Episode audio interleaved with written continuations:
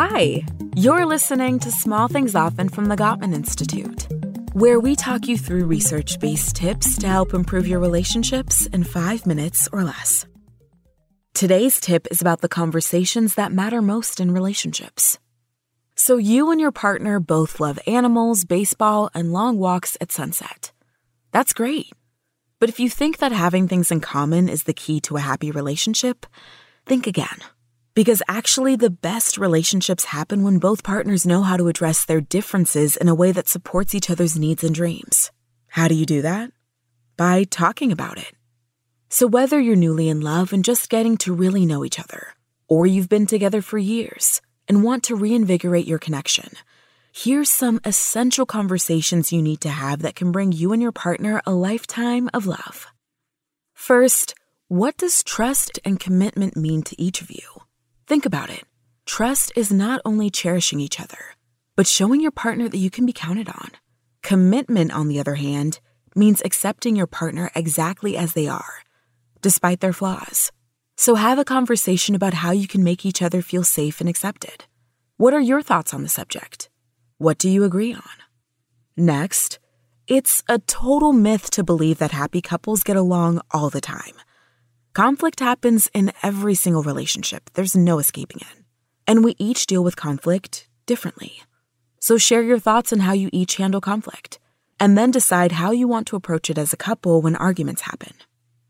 Money is another crucial subject. And although you might think money issues are about money, they're not. They're about our dreams, fears, and inadequacies. So, sitting down and talking in detail about what money means to each of you will help the other understand where you're coming from and will go a long way in resolving money conflicts down the road. Okay, you know we'd get to this sooner or later intimacy and sex.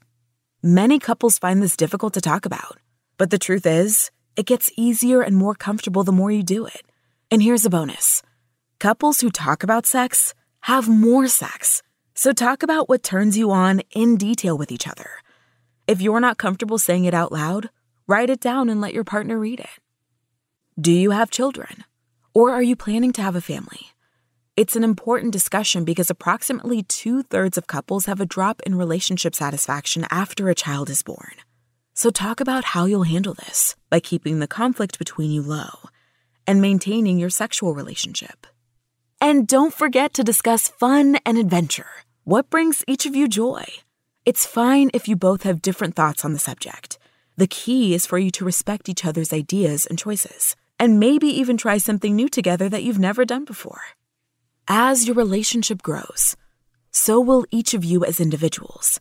Change is inevitable. And so have a discussion on how each of you will support the growth of the other as time goes by. And this includes honoring each other's dreams.